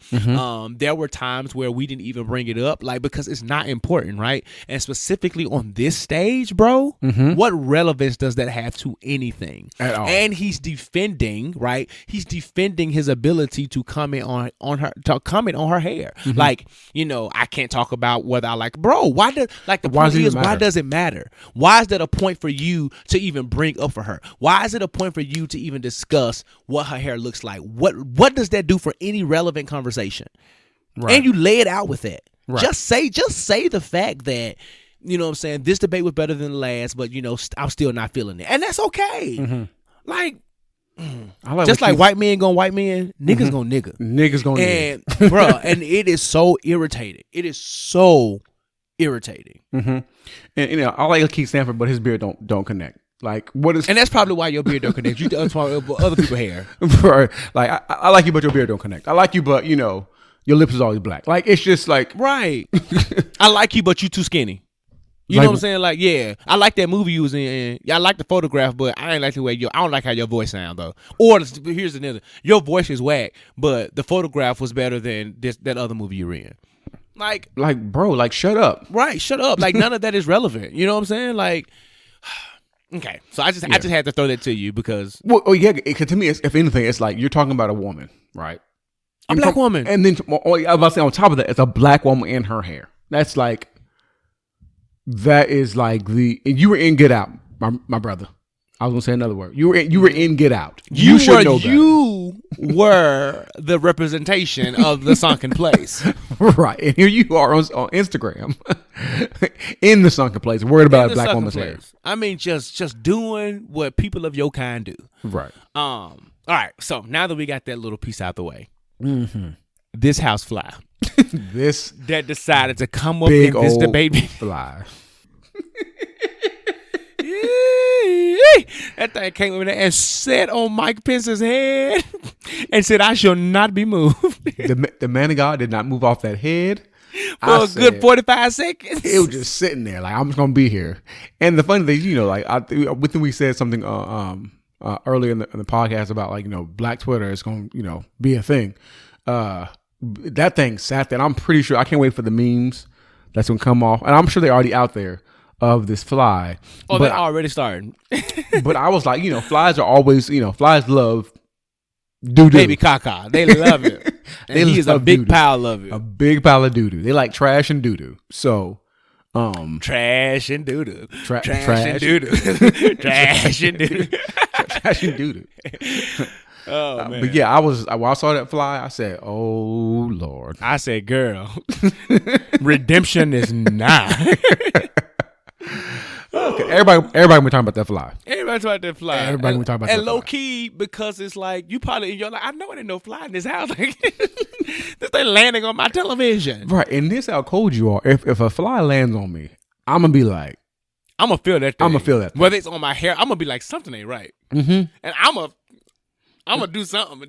right. And he had a low cut, and he he didn't feel that fly. That's a big. It was a big That was a fly. big fly. It was That a was one- horse fly. Listen, that was one of them dumpster flies.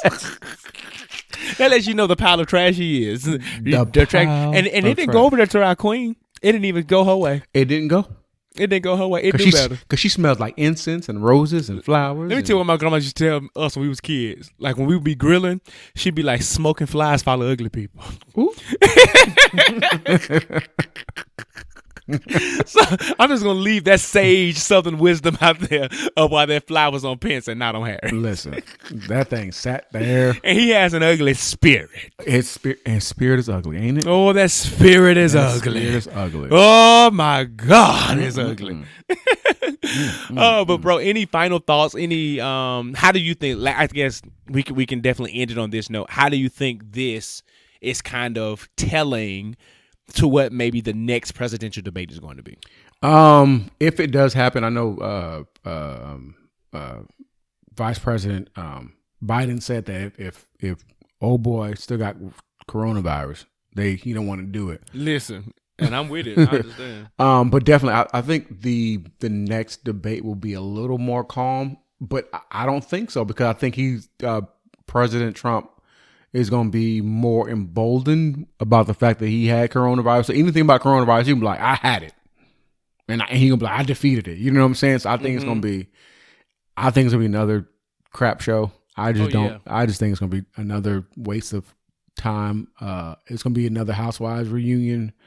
Uh, I think um, Vice President Biden will be more composed. Oh yeah, absolutely. He's definitely learned. They they they didn't set him down. Yeah, I think he'll be more composed. Mm-hmm. Um, because really, to, is really his thing is really just sticking to the facts. I think you said it previously was more so the fact of uh, I may have been offline, but it's really getting into your groove as far as talking about policy. Yes. um, not necessarily just trying to clap, not clap back, really just say something back or just try to defend yourself. It's really Mm-hmm. break down policy, ideas, thought process, the future of America, what your Yes. plan is, Yes. and not fall into the trap of, you know, clown, shut up, hmm you We can say a lot of things about Trump, but he's quick on his feet. quick. and he's like he's good for the rebuttal and stuff. So the way that you defeat him, like Hillary, like Hillary Clinton had her obvious woes, right? Mm-hmm. But the way that she mastered the debate was she stayed focused on policy mm-hmm. and how she was going to implement, and and she threw some of her jabs that way, and I mm-hmm. think that's what. Um, so like in the in when Trump tried to push Biden to say things about do you believe in law and order, he could have like because we all know law and order is coded for racism. Right. So he could have simply said what I believe in is justice. Right. And and dismantling some of the systems in which that has held back black and brown people and mm-hmm. go into what that policy is, right? So I think that's how you win a debate because he's going to consistently be looked at as a fool and all that you will be known for is consistently pushing policy.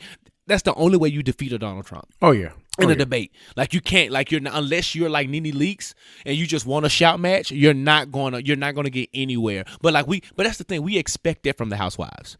Like our presidential debates is those we do not expect these type of things to come from those spaces. So like you said, if there is a debate, um, I'm going to look at it with very low expectations, but I'm going to look at it nonetheless. And bro, I don't I don't really know. I'm so pessimistically optimistic about what what election day is going to be. Um, and I'll just I'll just leave it at that. Yeah. I'll probably be up with something. Yeah, I'll just I'll just leave it at that. But all right, y'all. Thank y'all for hanging in here. This has been your official political analysis from the Jigsaw Podcast. Uh, bro, let's head on to the next joint and let's talk about some black men self care. Sounds good. All right. Ooh,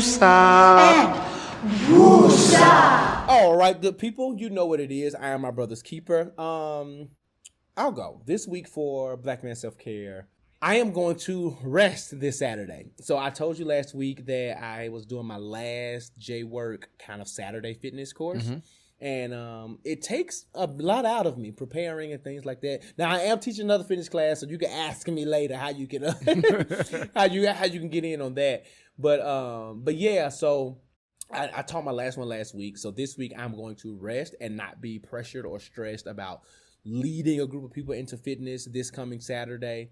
Um, and the beautiful thing about that, bro, is that like while I love, I ain't gonna say I love working out. I do enjoy working. out. I think I fall in love with the process. Um, but while I do enjoy working out and going to the gym, my gym in my garage um, has become like my safe space um, or my space of release or whatever. Um, it's a different type of energy when you have to encourage people. Right. You have to lead, like you have to have your form correct. You got to keep your energy going. So even if people aren't doing the deep squats like you told them to, you still got a deep squat. You know what I'm saying? If they not doing the jumping jacks to the pace, like all that different kind of stuff. So not having the pressure of doing that on a Saturday. Mm-hmm. And like that's the first thing I do on a Saturday, like outside of like kind of waking up and you know what I'm saying, like that's gonna be my moment this weekend to just relax and enjoy and um, maybe I'm gonna work out, but maybe I will, you know, I won't be doing it in the ways that I've done it before. So what you got going on, bro? Um, well, thankfully, my in laws are coming to town.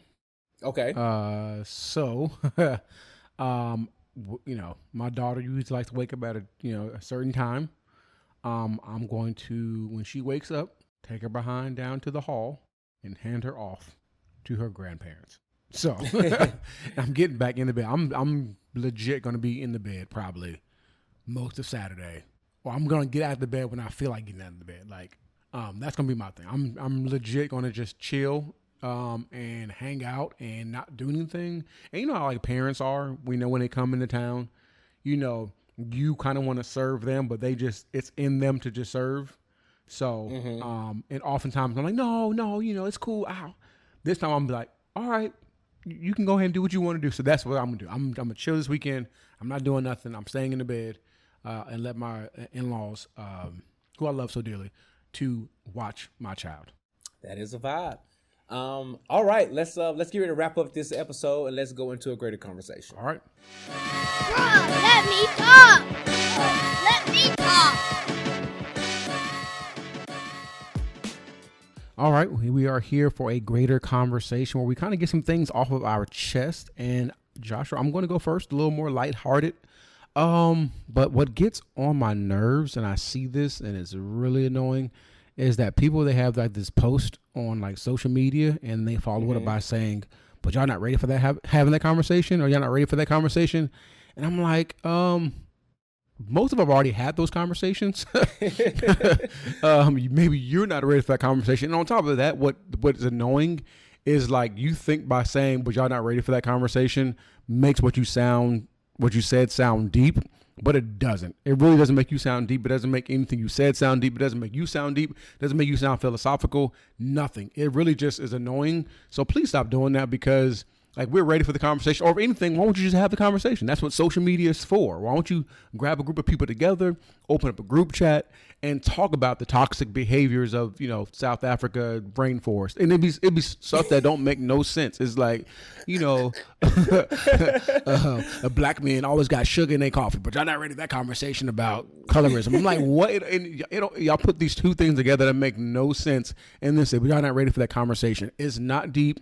It's not smart you sound stupid, so please stop doing that. If you want to have the conversation, just say you want to have the conversation. Just have the conversation. And then on top of that, those same people be the ones who are doing a little side shade and talk about, you know, uh, real man, um, real man pay all the bills. If you want a man that pays all the bills, just say that. Like you don't have if to. you want to be a housewife, just say it. just it. say that. You don't have to say we're not ready for the conversation. Just do it and just just shut up, please, and thank you. You know what? My greater conversation is going to piggyback off of that. So you tick all the people who say, "Yeah, I ain't ready for that conversation." I am sick of you pressuring me to normalize everything. okay, um, can we normalize not ringing the doorbell? Can we normalize that, please? Um, can we normalize, like, girl, if we normalize everything, then we're going to be talking about the ways in which you need to unnormalize everything, okay? Now, there are some things that we do need to normalize, right? Like, if I come to you an event, let's actually normalize not bringing up a personal story about you Right. when I'm talking about myself, Right. right. But if you're just talking about let's normalize this and let's normalize that and let's normalize this, there's a reason why it ain't normal for some of these things because it doesn't need to be. And, and like, and it goes back to those same people that you're talking about. You want to be fake deep. You want to have something to say. You want to have a popular meme, and because there are so many puddle level people in America, Right. they're going to take your little tweet, they're going to take your Facebook post, it's to blow up, it's to be all over the place. Now we got a generation of people who normalize and not sitting, let's normalize not sitting at the dinner table because Massa and them sit at the dinner table. Girl, if you don't sit at the table, have dinner with your family and shut up. So I'm just I'm just tired of people like you know to your point the fake deepness Mm-hmm. of it all. I think we have enough of that to deal with with know. this fake president and all this other kind of stuff that's in office to where on a can we normalize not normalizing me to death? Okay, I don't want to be normalized to death. Can we normalize that? Right. God bless you. And this has been another episode of the Jigsaw Podcast. Good day. Good day. Good day. Um, as always, we want to thank y'all for listening, for listening. Yes. Uh, we know last week was a long one, Uh-huh. but we also know that it was a very good conversation. We appreciate y'all for hanging in there with us and sticking around for what we had to say about sex. Brian and I have already talked, and we're going to do a part two. yes, we will. And as soon as we find um, the right guest, Mm-hmm. um, we're going to bring some women on and really have that conversation from the other side and kind of see, you know, we're, we're ready. We're ready for that eh, conversation. Everybody thoughts about the SEX. Glory to God. Um, so yeah, thank you, thank you, thank you, thank you. Oh yeah, so definitely thank you all for listening. And again, please share, like, subscribe, all that kind of good stuff. Rate us a good rating, Five stars only five stars only, and a good review. and a good review. Hype gas us up. Let us know how we how much you love us. gas us up. Tell us how, how attractive we are. Because I had to listen, because I know I'm fine. But, but remind me. Let me know. Uh, yeah, so definitely please uh, we thank you for your support. Um, yes, we do have our PO box, so please uh, email us at ask the jigsaw uh, Mhm, at, at gmail.com. Uh, we want to hear from you. Uh, so we're starting to get some stuff in. Uh, so please, we want to hear from you. We want to uh, talk about what you want to talk about. We're ready for the conversations. Because we, we got some stuff in and we going to debut that first question next week. We are ready for it. We are ready. So don't so don't get if you want some if you want some advice, some black men conversation and opinions. we gonna we and we gonna we gonna give it to you straight. And we consider ourselves to be non-toxic black men. Right. So come on and get our perspective. Please, we're we're 2020 men. We, you know, we we futuristic. We we care about everything. We know, you know, we have the emotional intelligence. we are men of the twenties. So please, so please send your uh, your questions, comments, concerns, whatever to the uh, again ask the Jigsaw podcast or ask the, ask the Jigsaw. I'm tripping tonight today. Uh, ask the Jigsaw at gmail.com.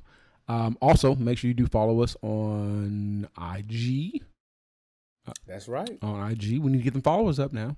Mm-hmm. Um, if you do know anybody that, uh, if you're already following us, tag as many people as you can. If you think they would like any episode, let them know what episode uh, to um, listen to.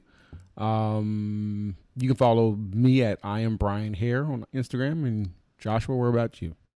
And I am Josh Rogers. Um, I, I, don't, I don't do the Twitter. I don't tweet with you young I don't people. tweet So either. I don't. so I don't do the. Twitter. don't look for me there. I don't do the Twitter. And I don't TikTok. So don't look for me there either. I. I don't. I don't do the TikTok neither. I'm, I'm old, and I The only. TikTok I do is the clock on the wall. Huh? Oh, God, I thank you. We don't do all that, but I definitely want to give a, a special shout out. So, um, Okay. before the next episode, my baby will be one. One happy birthday to ya. Happy birthday, Brooklyn. Happy birthday. Happy birthday. Happy birthday. Happy birthday. Is Brooklyn in here tonight? That's for you, Brooklyn. That's for you, Brooklyn. Happy first birthday. Yes. Happy first birthday, niece. Oh Lord. and I guess that's it. that is a wrap. So remember, this life can stress you out, but don't you dare let it. Don't you dare let it. All you can do is what you can while you can, the very best way that you can. Hmm. But just like we gonna celebrate Miss Brooklyn this weekend, we will not dare get caught with our work undone. All right. God bless you. God bless y'all. God bless you. We love you. we love y'all. See y'all next week. That's a wrap.